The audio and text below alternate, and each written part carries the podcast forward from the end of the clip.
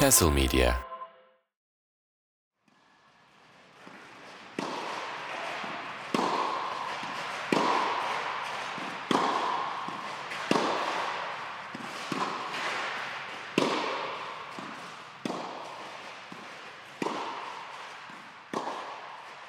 Öncelikle dinleyicilerimize bir avuç tenis sevdalısına, fileye takılanlara hoş geldiniz. İki aylık bir aradan sonra demek istiyorum. Ve bu zaman zarfı içinde bir takım ya artık güncelliğini yitirse de belki bizim güncellik dışı şeylerini konuşacağımız spor olaylarıyla girip sonra başka bir şey daha var. Konu sana sormayı düşündüm ya da konuşmayı düşündüğüm bir konu başlığı. Ondan sonra o yüzden ilk e, bu iki ayda tenis adına neler izledik diye sana sormak istiyorum. En son nerede bıraktık? Wimbledon'a giriş yaptık galiba. Çıkışımızı Evet. yapamadık. Yapamadık. Ama ben kendi adıma bu kadar yoğun izlediğim galiba bir turnuva olmamıştı. Her ne kadar yine e, yayın haklarıyla ilgili oradan mı izlesem buradan mı her türlü VPN'i indirdim. Biraz Türkiye VPN'iyle hani en iyi bildiğim en maddi olarak makul olan yer Türkiye'yi oradan izledim. Biraz bulunduğum İspanya'dan izlemeye çalıştım. En sonunda e, orijinal İngiltere'de buldum her saniye ama böyle VPN'i değiştire değiştire. Bayağı bir maç izledim galiba. Sonunda da belki yaptığımız ilk kayıttan beri demoda konuşmuştuk. Bir Alcaraz Djokovic finali ne güzel olacak diye. Beklediğimiz o maça ulaştık ve son zamanların, son belki senelerin en tatmin edici finallerinden birini izledik herhalde. Kesinlikle. Sonra da ben zaten bir süre tenis artık düşünemeyeceğim galiba diye kendi adıma çıktım Wimbledon'dan. Sonra arada birkaç turnuva oldu. Hepsinden belki yani hepsinden olmasa da arada konu başlıkları Cincinnati çok etkileyiciydi benim için hala unutamadığım bir final oldu. Üzerine de US Open oldu. İki ayı böyle geçirdik. Bugüne geldik. Wimbledon'dan aklımızda ne kaldı diye belki konuşabiliriz. Evet. Ee, çok ilk turlar, çeyrekler, yarı finaller belki detaya girmeye gerek yok. Zaten dediğim gibi o final maçı unutulmaz olduğu için final maçından senin aklında kalan bir şeyler oldu mu? Benim bir iki tane an, an var gerçekten galiba.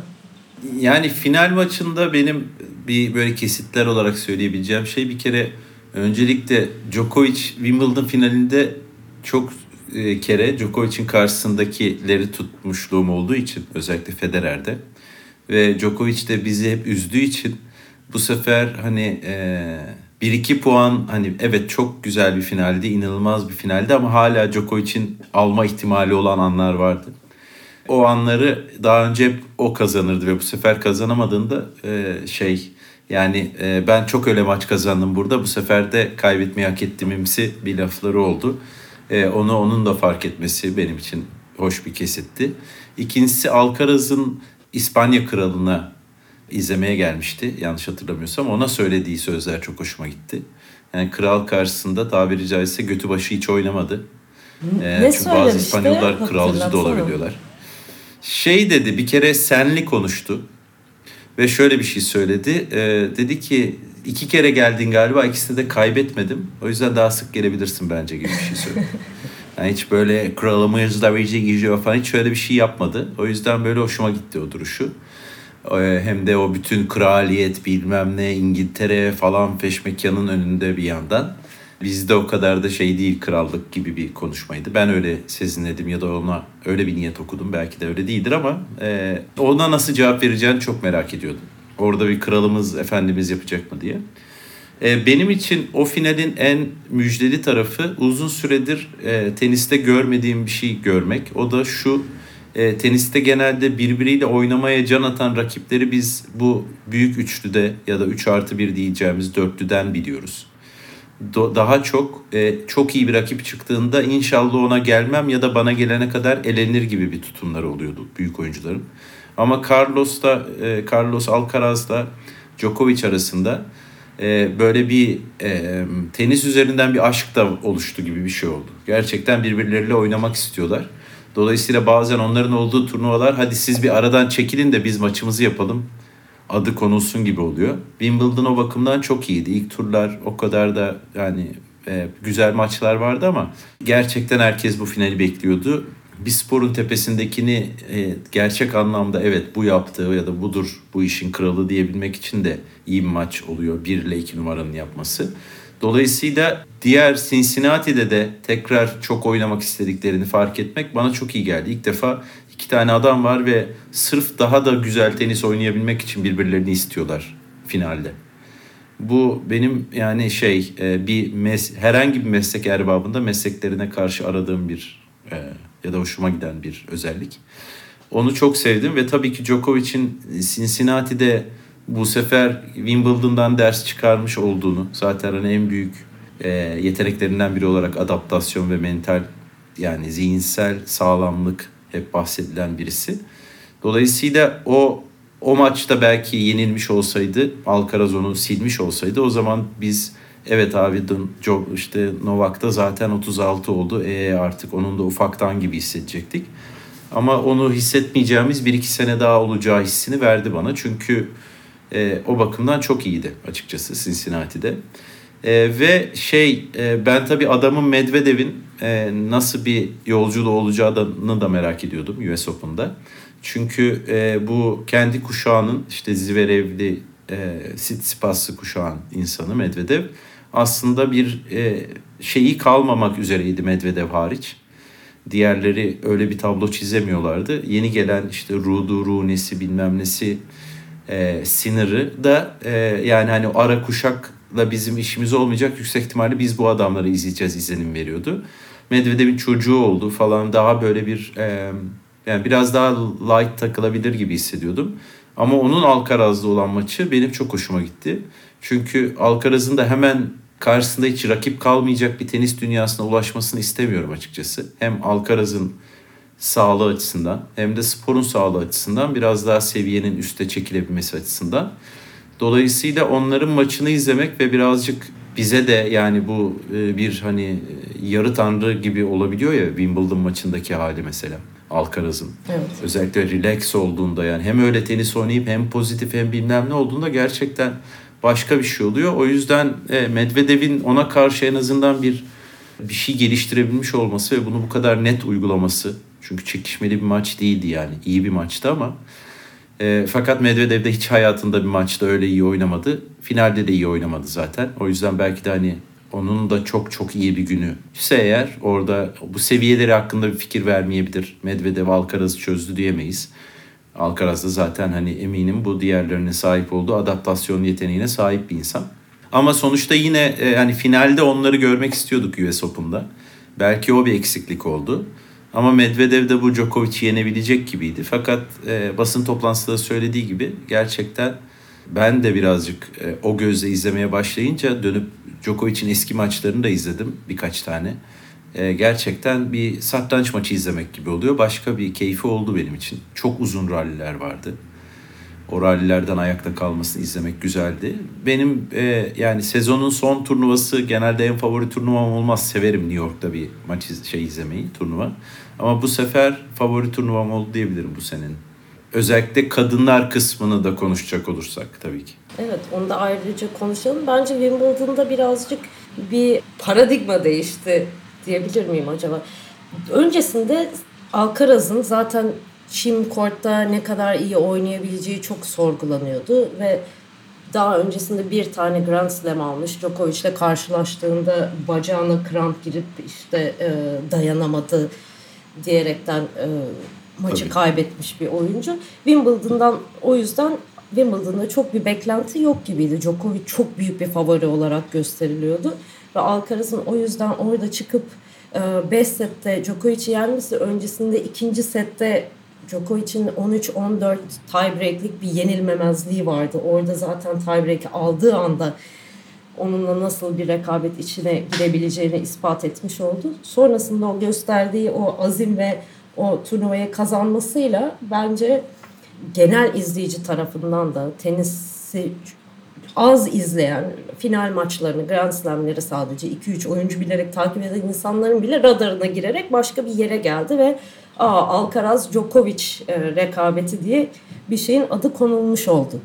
US Open'da da o yüzden belki arada Cincinnati ne kadar takip edildi edilmedi bilmiyorum. Yine Türkiye'de zaten saat farkı yüzünden çok kolay takip edilecek turnuvalar değil ama bir adı koyuldu ve Nadal'dan ve Federer'den sonra gelecek ve Djokovic'i yenecek genç kişi olarak Alcaraz artık tamamen rüştünü ispatlamış oldu ve bir geçiş artık yapıldı galiba.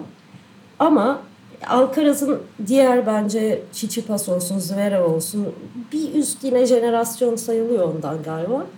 Onlara karşı, Medvedev'e de karşı üstünlüğü ard arda tekrar tekrar çok iyi ve en iyi tenisini oynayabiliyor. Bence Medvedev'in yapamadığı buydu. Medvedev'in US Open'da kazanması evet hayatının en iyi tenislerinden birini oynadı. Kendisi de söyledi. Alcaraz da maç sonu basın açıklamasında kafam gitti dedi. Hani uzaydaydım gibi bir şey söyledi. Neredeyim, ne yapıyorum? Kafayı toparlayamadım ve bir strateji geliştiremedim dedi. Ee, Alcaraz'ın nadir kötü gününe denk geldi. Medvedev'in de en iyi gününe denk geldi. O yüzden sürpriz bir şekilde bu sefer Djokovic Alcaraz finali izleyememiş olduk. Ama dediğin gibi ben de özellikle Wimbledon'dan sonra Alcaraz'da artık bu kadar kendini ispat ettikten sonra tamam şimdi artık yeni birilerine ihtiyacımız var diye düşünmeye başladım. Djokovic'in bir kere zaten turnuvada önü çok açıktı en başından beri. Bir tek onu ileride ileriki turlarda zorlayabilecek kişi Rune gibi gözüküyor deniyordu. Rune ilk turda kaybetti. Ondan sonra o kadar önü açık bir şekilde ilerledi ki e, şans tabii. Alcaraz'ın da bir yandan epey zorlu Sinner maçı olacak. Geçen senenin rövanşı olacak deniyordu. Sinner'i e, Zverev eledi. Ki Zverev'e de Alcaraz çok rahat yendi. Böyle bir Djokovic ve Alcaraz arasında şans olarak bir farklılık vardı ilerleyişinde, turların ilerleyişinde. Ama Djokovic'in 24. yine Grand Slam'ine alışını izlemek benim hoşuma gitti. Birkaç sinir olduğum şey oldu. Özellikle Ben Shelton maçında olan şeyi görmüşsündür. Telefon hikayesi. Telefon hikayesi evet. Yani artık buralara geldikten o sonra yani evet. bilmiyorum. Ben o kadar ben o kadar dokumadı. Çünkü Ben Shelton ilk yaptığında o telefonu onların atletizm takımında bir arkadaşının sevinciymiş o. Ve şey gol sevinci kopyalanıyor mesela futbolda. Dolayısıyla ben onu Shelton'a yapılmış bir şey gibi düşünmedim. O da onun şeyini e, mesela Ronaldo da Messi gibi sevinir Barcelona'ya gol atınca gibi şeyler vardı. Hani bu böyle bir şey gibi geldi. Ama Ben Shelton da yani eğer öyle eğer burada bir saygısızlık varsa bence o da çok saygılı değildi maç boyunca Djokovic'e karşı. Yani saygısızlık olarak görmüyorum ama centilmenlik ve o pozisyonda bir oyuncuya yakışır bir hareket olarak görmüyorum sadece. Ama Yani sonuçta ne bileyim şey e, around the net shot'ında da sevinmedi mesela Djokovic. Yani öyle sürekli ayıca da sevinmedi ama Ben Shelton biraz şeydi. e, maçtan önce de biraz benle hiç oynamadı falan gibiydi. Yani şaşırtabilirim gibi. Dolayısıyla şey aslında taktik olarak da yanlıştı. Djokovic'i kızdırmak hiçbir zaman iyi bir taktik olmuyor çünkü. kesinlikle. Yo ben Shelton'a seviniyorum. O, o da bir yandan e, çok sempati duyduğum bir oyuncu değil. Onun da basın toplantıları çok ilginç geçiyor. Çok ilginç şeyler söylüyor. Djokovic'le ilgili maç sonrasında Djokovic'ten ne öğrendin diye sorduklarında Djokovic'in hiçbir zaman pes etmeden maçı sonuna kadar oynayan bir oyuncu olduğunu öğrendim gibi dünyanın en absürt Bunu şeyini maç söyledi örneğin. Gerçekten çok e, kendinin farkında olmayan biri gibi. E ben solak diye sevindim. Benim Ben Shelton'la solak ilgili en sevinmeme yol açan şey. Hayır solak sevmiyorum da arada mixte bir solağa ihtiyacımız var. Nadal solaktı ve e, Shapovalov, Shapovalov da iyi bir solak olamadı hiçbir zaman. Ondan sonra ama şey Federer'in hep şeyine çok giderim yani Nadal'ın nesi neyi farklı yapsın isterseniz falan dediğinde keşke solak olmasaydı gibi bir şey var. Çünkü onun en kendine güvenmediği e, vuruşu backhand olduğunu söylüyor Federer. Arka arkaya dört tane backhand vurunca şaşırıyorum falan gibi şeyleri vardı hep. O yüzden ona bir de forehand, e, Nadal'ın forehandinin denk geliyor olması. Ben onun solaklığına sevindim. Biraz çünkü şun, şundan biraz rahatsız oluyorum aslında artık. E, oyuncuları çok evet bu kadar yakın tanımak bunun magazini bilmemesi hoş. Ama böyle e, bir yandan da bu aslında yani sadece bunların tenisle birbirlerine karşı mücadele ediyor olması kavga ederek ya da başka şekilde değil. aslında kendi içinde bir uygarlık ve soyutlama içerdiği için ona tekrar bu bilgileri ne kadar katmalıyız hep benim şeyim oluyor. Fakat bu sadece psikolojik durumu olarak mesela Alcaraz'da da bir psikolojik rahatlama olduğunu hissediyordum yani. Hani o eski sivilceli tenis nördü gibi olan çocuktan biraz daha yüksek ihtimalle hani işte inbox'ına ne olur benimle bu gece ol falan diye yüz bin tane mesaj düşen bir insana dönüştüğüne eminim yani. Hani dikkate almasa bile o sevgiyi o şeyi hissediyordur. Ve e, genelde bu günümüzdeki genç sporcuların ilk aşması gereken zorluk da bu spotlight oluyor üstlerine vurulduğunda ve kaldıramayan işte Osaka bilmem ne bir takım tenisçiler sayabiliriz. E, bunu kaldıramayıp tamamen spordan soğuyan gibi. Ondan sonra o yüzden e, öyle bir şeyin çok olmamasını umut ediyordum. Belki bu yenilgi Medvedev'e karşı olan onun için bir e, uyandırıcı bir şey olmuştur. Bir wake up call olmuştur yani. Evet. Evet ihtiyacımız var Alcaraz'a yani. Güzel tenis için. Yani elde ettiğim bu başarıyla, bu ünle ne yapacağım gerçekten insanlar gözünün içine bakıyor. Bu verdiğim Djokovic'in gidip e, genç Ben Shelton'la dalga geçmesi bence bunun bir örneği. Hiçbir zaman zaten Djokovic bunu iyi beceremediği için çok fazla eleştiriliyor. Onun bir benzeri de bana mesela bu hafta e, bu hafta hatta dün galiba ya da iki gün önce Simona Halep'in 4 yıl boyunca oynamaktan men edildiği doping evet. sebebiyle haberi geldiğinde Serena'nın tweetini gördün mü bilmiyorum. Hayır. 8 is a better number diye 8 daha iyi bir sayıdır diye yaptığı gönderme 2019'da uh, Wimbledon finalinde Halep'e yeniliyor. Orada yenseydi 8. Wimbledon'ı kazanacakken kazanamadığı için Halep'in e, doping haberi üzerine hani orada da belki dopingliydi ben bu 8.yi alabilirdim gibi bir gönderme Bu arada orada yapıyor. dopingli olabilir biliyor musun? Orada dopingli olabilir Halep. Yani eğer ben Halep'in açıklamalarını okuduğumda böyle bir hafif bir sempati duymuştum ilk ama dördü almadan önce. Sonra ama Halep'in de böyle bir e, atom karınca gibi olduğu bir zaman vardı. O da Wimbledon finali ve hani e, böyle bir şeyden şüphe edebilecek bir sporcu varsa o da Serena'dır kesin. Yani şüphe ettiyse de hani burada kendini öne çıkarmana, bununla ilgili konuşmana ne kadar gerek var? O yüzden o Djokovic'e Hiç gerek yok.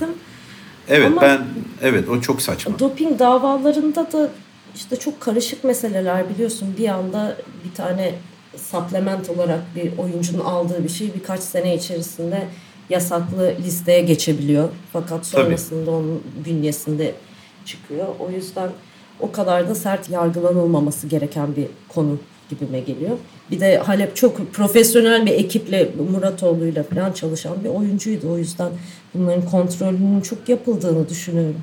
Evet bir yandan öyle. Yani ben de yani ilk açıklaması zaten bana çok samimi gelmiş. Sadece Wimbledon'ı hatırladım. Sen Serena'nın tweetini söyleyince orada da gerçekten şeydi yani hani 5 set daha oynar gibi. Şüphelenmiştim diyorsun orada da o enerjisinden. Hayır şüphelenmemiştim de yani hani Serena olsam şüphelenebilirdim. Çünkü Serena da gerçekten yarı tanrı gibi bir fiziksel kuvvete sahip. Ama yani hani o da öyle bir insan değildi bir yandan. O kadar dev bir insan değildi yani ilk başladığında. Evet o zaman belki kadınlara geçsek. Evet geçelim bence kadınlara. US Open'dan başlayalım istedim. Yani hazır Tabii. en tazesi o diye. Tabii. Ama, ama Jabber'ın dramasını konuşmayacak mıyız Wimbledon'da? Ha Jabber'den girelim. Evet daha doğru.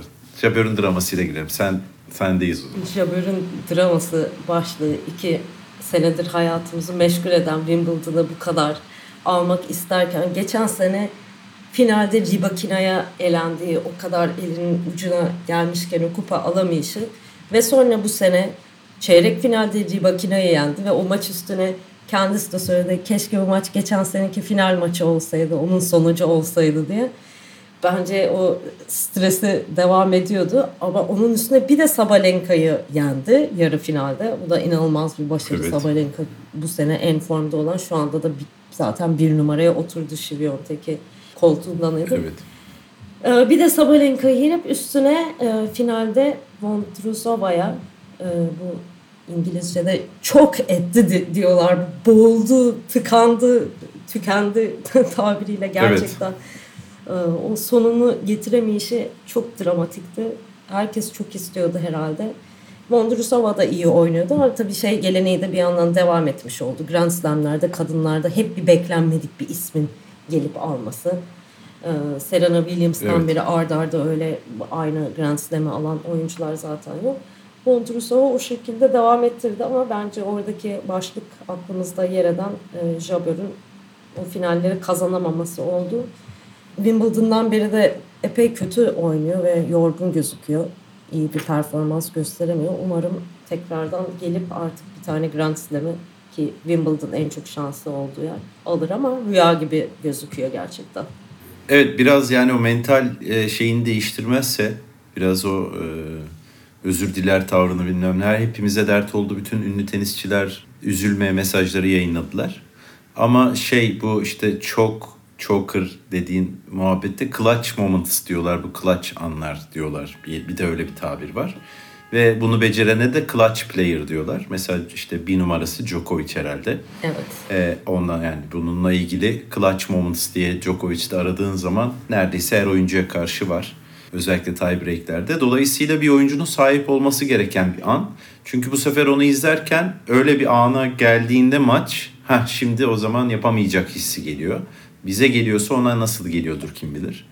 Teniste çok e, hep kompleks hareketlerin, zamanlamanın çok olduğu bir spor olduğu için yani insanlar diyebilirler ki belki tenisi o kadar bilmeyenler bu diğer sporlarda yok mu? Evet her sporda var ama teniste e, gerçekten sürekli olarak e, biraz daha çok zihinsel işlemcinin çalıştığı bir spor. Dolayısıyla oradaki dalgalanmaların çok fazla etkilediği bir spor oluyor. Bir anda vurmayı unutuyormuş gibi olabiliyor bir insan. E, Jabber'ın de evet şeyi buydu yani. Ben biraz kızdım neredeyse. Çünkü hepimiz daha iyi yapabileceğini düşünüyoruz. Teknik kapasite, yaratıcılık, oyuna getirdiği şey bakımından ve o anlayışın da meyve vermesini istiyoruz. Çünkü meyve vermediği zaman e, o anlayış geçerli olmuyor. Kimse öyle oynamıyor gibi söyleyeyim ya da. Evet, Wimbledon'a giriş konuşmamızda zaten bahsetmiştik. Jabber inşallah gelir bir yerlere diye onun futbol tecrübesinden çime ne, ne kadar alışkın olduğundan. Ee, Evet. O kadar ilerlemesi bile güzeldi. Ama bu yine choker diye tabir edilenlerden Sabalenka da çok meşhur bu konuda. Senelerdir zaten özellikle çift Evet. hataları tahammül edilemeyecek noktalara Tabii. gelebiliyor ardarda. arda. Bu sene çok iyi çözdü aslında kendini psikolojik olarak bir üst seviyeye taşımış gibiydi oyununu ama son galiba biraz Coco Gauff'la olan mücadelesinde Coco Gauff onu yıldırdı ve o içindeki eski Sabalenka'yı e, çıkarıp yıldırdı diyebiliriz ama Şey de oldu bir sakatlanır gibi de oldu. Şey, Sabalenka final maçında bir sakatlık da yaşayacak gibi oldu. Anladığım kadarıyla US Open'a nasıl geldiği de bir oyuncunun artık sezonun sonu olduğu için özellikle hep böyle bir zorladıysa e, yani mesela bu ilk turlarda patlayan iyi isimler yüksek ihtimalle US Open'a dinç gelmediler. evet ve özellikle Bir şeyi yanlış yapmış olmalılar en azından. WTA turnuvaları e, yani ATP turnuvalarında da öyle bir haftalık turnuvalar olduğu için kapalı kort gibi şartları olamayabiliyor. O yüzden saatler, zamanlamalar çok oyuncuların dezavantajına gelebiliyor. Evet. Saatlerce o turnuvaları oynuyorlar. Gece 3'te maç yapıyor. Sabah 9'da kalkıp final maçı oynuyor. Bunu bu sene de çok gördük. Amerika açık öncesi de yaşandı.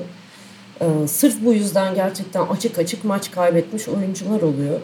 Yani düşün ki gece 9'da bir maç oynamışsın. 1'de bitmiş. Sabah sonra 11'de bir başka maç oynuyorsun. Diğer oyuncu ondan bir gün önce Uyumana oynamış. imkan yok. Evet dinlenmiş. Tabii. 4-5 saatlik e, uykuyla kalkıp maç oynuyorlar. Evet sonunda da bir US Open'a geldiğinde hepsinde bir yorgunluk olabiliyor. Ama bence Sabalenka'yı Coco Gauff yıldırdı gerçekten ve Coco Gauff'un o mental yapısı, güçlülüğü ben buna çok hayranım. Şu an 19 yaşında galiba değil mi? 20 oldu mu emin değilim ama 15 yaşında Olmadı. ilk Roland Garros'ta bir parlamıştı.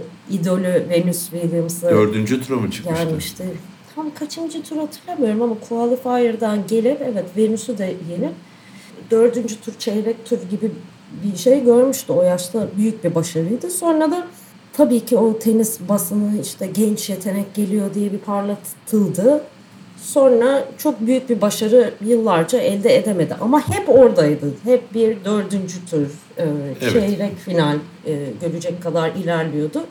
Ve aslında aradan 4 sene geçti. Hala çok genç. Ne kadar e, farkında insanlar bilemiyorum. Örneğin Raducanu'da da 18 yaşında kaldırdığında US Open kupasını büyük bir olay olmuştu. Ama şu an Gauff uzun zamandır bu dünyada olduğu için gençliğinden çok bahsedilmiyor. Gerçi o da yaş önemli bir etken değil bence diyor ama müthiş bir azimle bence ve istikrarla ilerliyor ve o psikolojik bence güçlü yanı da oradan gelişmiş.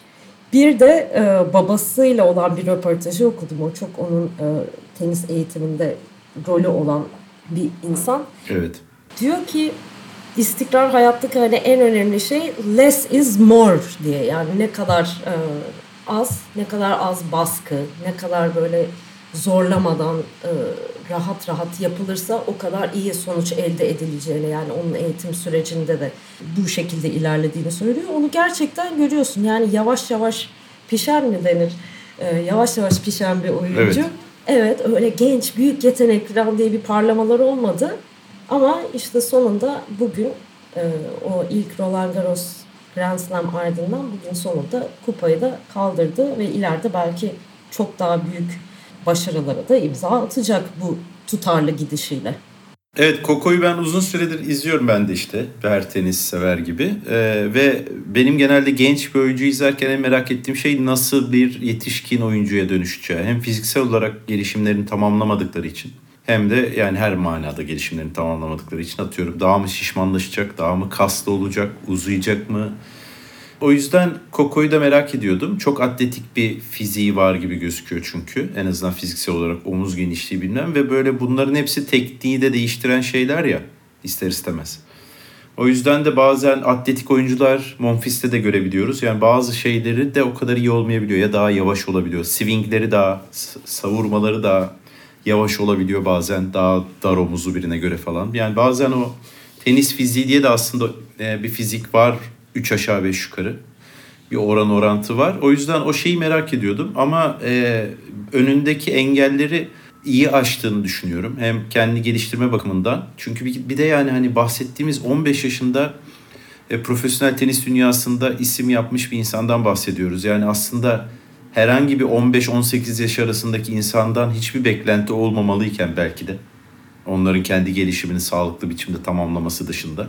Bu insanlara biz bir de ekstradan kazanamadı bilmem ne falan filan yüklüyoruz. Şey babasıyla yani yine o sonunda geleceğim bir konu. İnsanların çoğu tenisçinin ailesinin desteği ve onların koçluğu bilmem nesiyle e, ancak var olabildiği için profesyonellikte ilerlediklerinde o artık babayla çalışılamayacağı noktaya geldiğinde o ayrımı iyi iyi bir zamanda iyi bir şekilde yapmak gerekiyor. Mesela Tsitsipas'ın beceremediği bir şey olarak anlatılıyor onun başarısızlığında ya da formundaki düşüklükte. İşte bir sürü isim sayabiliriz herkesin e, bu tip ailesel şeyleri. Burada hem babanın tutumu hem e, yeni gelen o iki tane daha adam var. Onlar aslında devralıyorlar Koko'yu. Onların tutumu o geçişi iyi yaptıklarını hem duygusal hem profesyonel olarak da gösteriyor. Yaptığı konuşma da benim çok hoşuma gitti. Çünkü e, çok güzel bir konuşmaydı. Yani kendini çok iyi ifade eden bir konuşmaydı. Haterlardan güç aldığını anlatması çok hoştu. Bir de hani e, dua ettim ama güç versin diye dua ettim. Bir sonuç için dua etmedim dedi. Evet O da maç bana sonucu için Aa, dua evet etmem, ya, evet. sahip olduğum başarı için şükrederim gibi bir şey dedi. Çok. Ya bir de ve yani güç strength de dedi. Onu hatırlıyorum ve böyle güç e, Evet. şey diye düşündüm yani e, ben böyle sanki ufak şeyler için dua edersen olma şansı daha artıyormuş gibi hisseden bir insan olduğum için Aa evet kavramsal dua tabii ki ya falan oldum. Evet evet benim Ondan hoşuma sonra o, o da çok iyiydi. Ondan sonra Billie Jean'le de e, Amerikan açıkta e, eşit para alıyor kadın ve erkek tenis oyuncuları. Dolayısıyla Billie Jean King bunun için çok uğraşmış eski tenis oyuncularından. Battle of the Sexes'da yine iki cinsiyetin kortta karşı karşıya geldiği maçlardan da biliyoruz Billie Jean'i ve böyle çok alıntı yapan insan vardır. Louis C.K. komedyen o da baskıyı sevmekle alakalı söylediği şeyi e, söylemişti, alıntılamıştı. Ona da teşekkür etti e, ve 3 milyon dolar çekini alırken. Evet. Equal Pay'e ben geçmek isterim. O konuda ilginç şeyler oluyor. Ama Goff'un Evet. bence turnuva boyunca da yaptığı güzel basın toplantıları vardı, açıklamalar vardı. Bir tane bir maçta e, iklim krizini protesto eden Evet. iki kişi ayaklarını yere yapıştırmışlardı. Bunun için bir 20 dakika boyunca maç durdu, oynayamadı Gauff. Sonrasında sordular. Dedi ki e, protestoculara hiç kızgın değilim. E, Her zaman insanların savunduğu şey için mücadele etmelerine inanıyorum. Bu da gayet barışçıl bir protestoydu gibi çok olgunca bir cevap verdi. Üstüne yine bu üzerindeki baskıyla ilgili sorulduğunda çok baskı hissediyor musun diye bu baskı aslında bir ayrıcalık. Gerçek baskı ailesini geçindirmeye, çocuklarını doyurmaya çalışan e, insanların üzerinde gerçek hayatta gibi böyle wow falan e, bir konuşma Helal yaptı. olsun. Ama üstüne onun çok komik. Sakkari de sonra katılmak istemiş bu konuya. Tenis maçı kaybetmekten hayatta daha kötü şeyler var diye biraz böyle ileriye götürüp absürt bir noktaya getirip işte hayatta evsizler var, hasta insanlar, çocuklarını kaybedenler hani bunlar tenis maçı kaybetmekten çok daha kötü diye böyle birazcık artık hani kendini iyi hissetmek için ki Evet. Sakkari böyle başarısız bir sezonu geçiriyor. Hani O trene binmek Bunları mı düşünüp böyle hani kendini iyi hissetmeye çalışıyor diye birazcık komiğime gitti o kısmı ama Golf bence her zaman çok olgu, çok güzel konuşuyor. Equal Pay ile ilgili de bu, bu sene özellikle sanki US Open bunun üzerine gitti. Sahaya baktığında Evet. her yerde equal pay diye yazan böyle birazcık bunu bir pazarlama şeyine dönüştürdükleri belki gündem olduğu Tabii Amerikalılar seviyor o işleri. Evet ama ilk onlar 1973'te yapmışlar. Ve mesela Wimbledon 2007'de kadın ve erkeklere aynı e, ödülü vermeye başlamış. Ya da Cincinnati'de erkekler 1 milyon dolar civarı alırken kadınlar 400 bin dolar civarı alıyorlarmış. O yüzden büyük bir olay aslında kendileriyle gurur duyabilecekleri bir şey.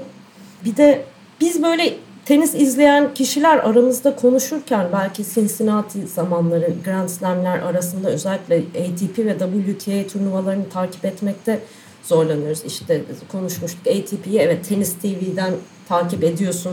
Harika yayın yapıyorlar. Bütün maçları izleyebiliyorsun. Maçlar biter bitmez highlightlar düşüyor ediyor derken WTA'nin WTA TV diye korkunç bir web sitesi var. Zaten var olduğundan da kimse haberdar değil. Çok kötü bir site. Hiçbir şekilde kullanışlılığı yok. Bir yandan evet bütün bu hani eşit ödemeler, e, bu oyuncuların hakları nasıl daha iyi savunulacak edilecek derken artık birçok kişinin savunduğu şey WTA ile ATP'nin bir araya gelmesi oldu. Çünkü ne diye savunuyorlar? ATP ya da erkek tenisi daha çok para ödüyor. Çünkü erkek tenisi daha fazla izlenildiği için daha çok para getiriyor, daha fazla reklam getiriyor vesaire. Ama o zaman bu eşitlik nasıl sağlanılacak? Hep böyle bir kısır döngüye giriyor. Kadın maçları daha az izlendiği için daha erken saatlere koyuluyor. O zaman yine daha az izlenmeye devam ediliyor falan derken bu ay sonunda ATP, WTA bir araya gelip bir toplantı yapacaklarmış bu konuda. Eğer bir araya gelseler gerçekten adı tenis TV olan bir şey hem kadın hem erkek tenisini kapsasa müthiş olacak. Hem izleyenler için hem de e, oyuncular için de çünkü bunu bu sene Jabeur zaten her zaman bunları dile getiriyor. Jabeur de Djokovic de dile getirdi. Tenis dünyanın üçüncü en çok izlenen spor dalıymış. Ama buna rağmen e, ilk 500'de olan tenisçilerin çok çok azı yani diğerlerinden bahsedilmiyor bile çok çok azı hayatını tenisten geçindirebiliyormuş. Bu yüzden birazcık daha sistemde bir değişiklik yapmak gerekiyor. Bunun için de WTA ile ATP'nin birleşmesi gerçekten çok iyi bir çözüm olabilir. Hayal mi bilmiyorum ama. Ee, ben de bu- buraya getirecektim konuyu bu arada. Benden çok yaşayacak mısın? Mısın? Pardon Şey, lafı çaldım e, senden. O konuşmayı izledim ben de Djokovic'in yaptığı Ee, ve benim için çok yani tahmin edip ama inanamadığım bir şey haline geldi. Çünkü dünyanın üçüncü izlenen sporu ve bireysel bir spor. Yani hani bütün gelirin takımlara bilmem nelere değil bir kişi ve onun etrafındaki insanlara belki gittiği bir spor.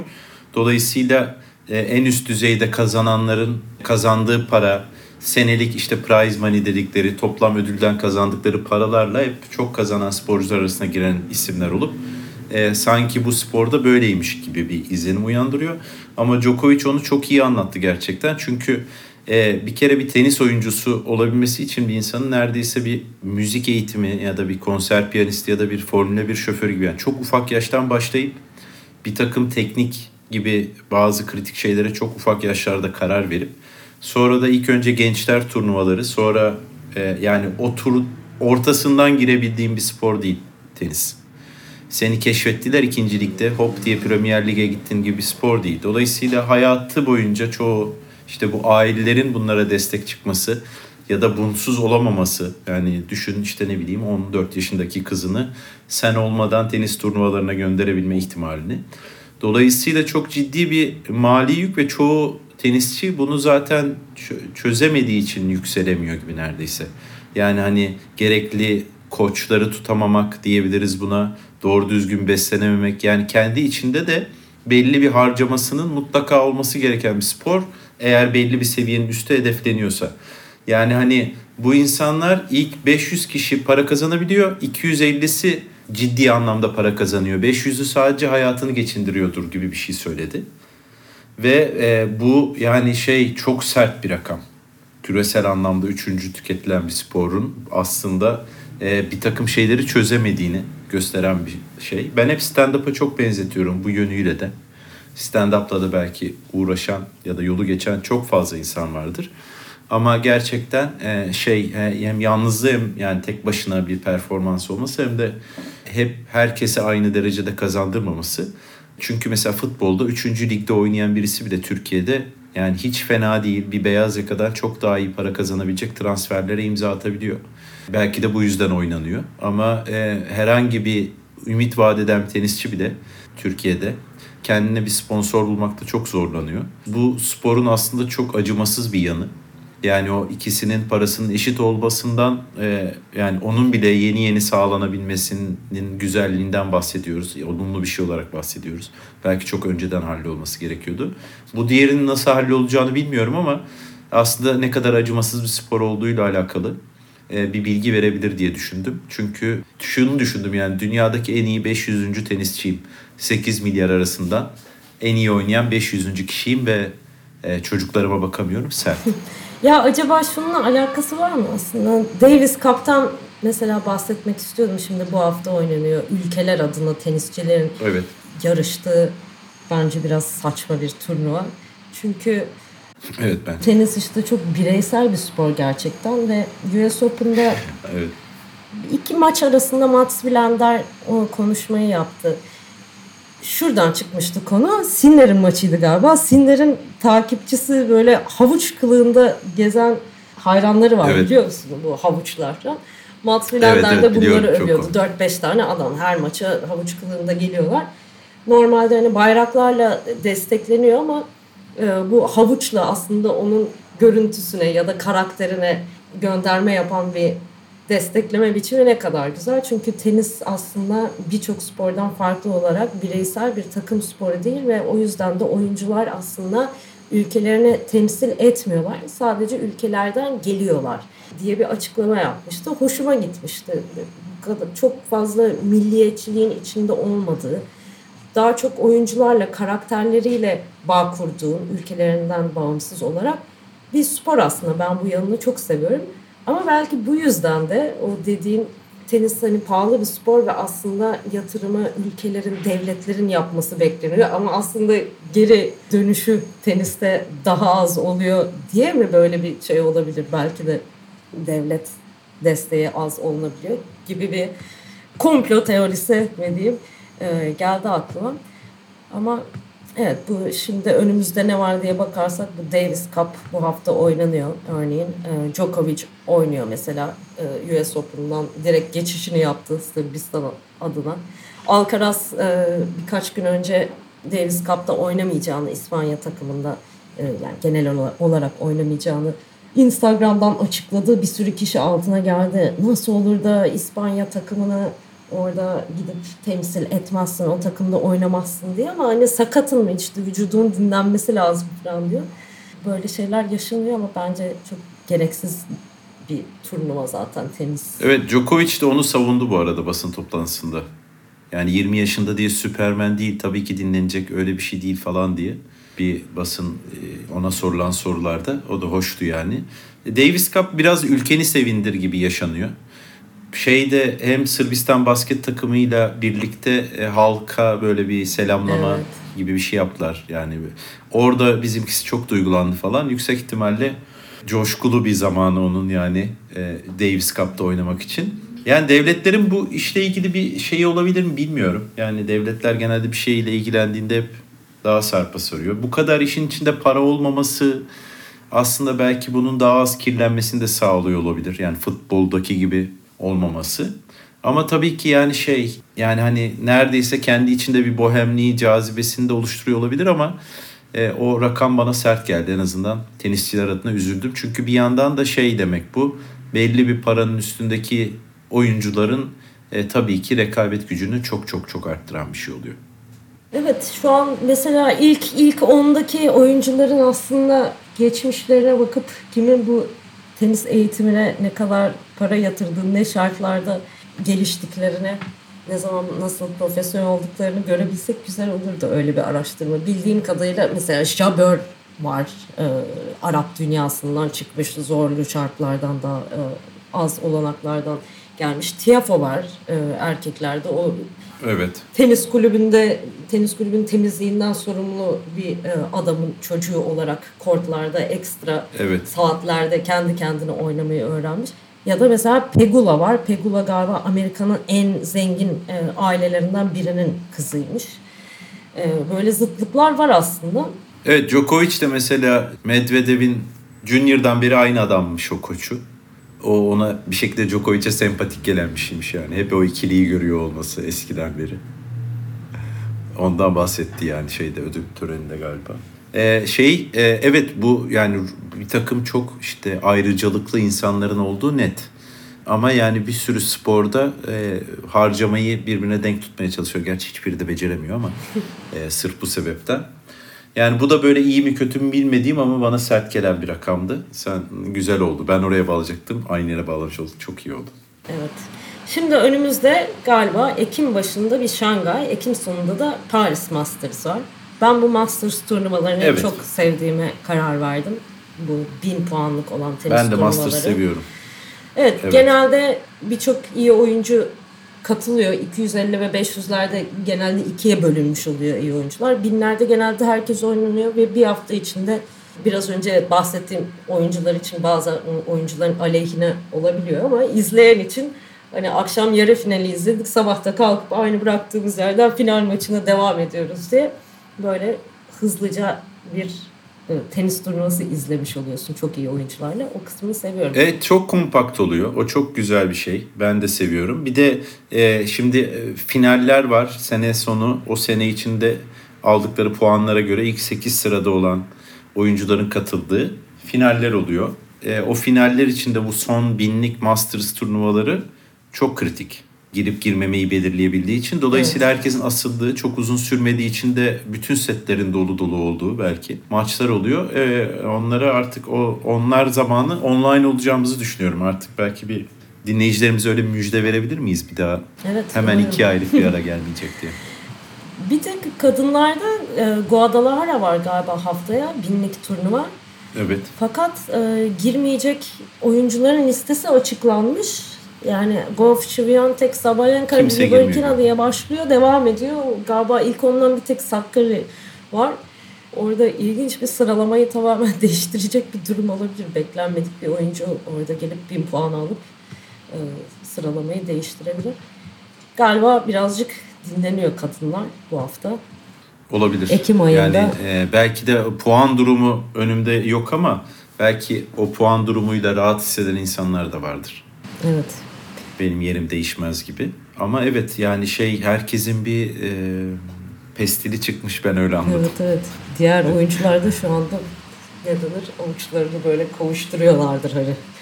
Belki acaba hayatımda bir binlik turnuva alabilir miyim diye heyecan dolu olacak onlar için. Evet belki bizim için de çok hani radarımızda olmayan isimleri oyunlarını izleme fırsatı olur.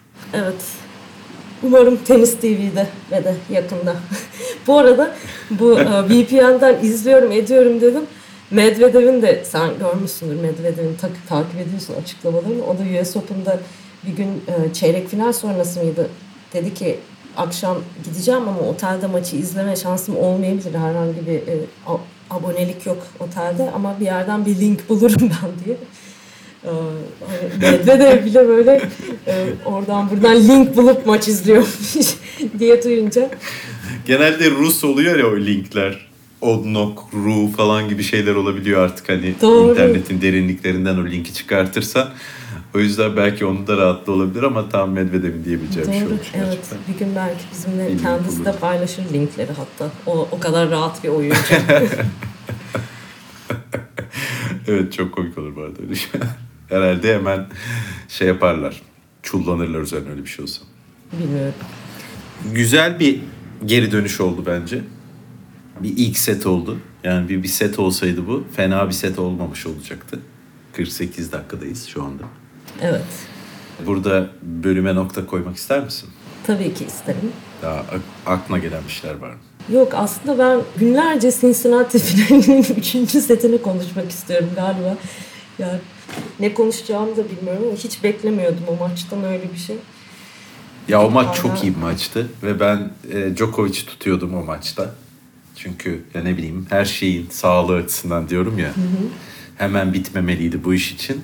Ve gerçekten şey o maç böyle açılıp analiz edilebilecek bir maç yıllar sonra. Evet. Ya ben ne kadar Alcaraz'ı tutuyor olsam bile maç o kadar iyiydi ki işte tenisin en en güzel yanı bu zaten. Evet. Maç bittiğinde önemli değildi kimin kazanmış olduğu. Gerçi Alcaraz ilk kez galiba Evet. hüngür hüngür ağladı. Arada gülüyordu ama ağlıyordu Çabuk da. topladı Evet, ama Toparladı. aynen. Ama ben çok mutluydum. Hala da o maçın etkisindeyim.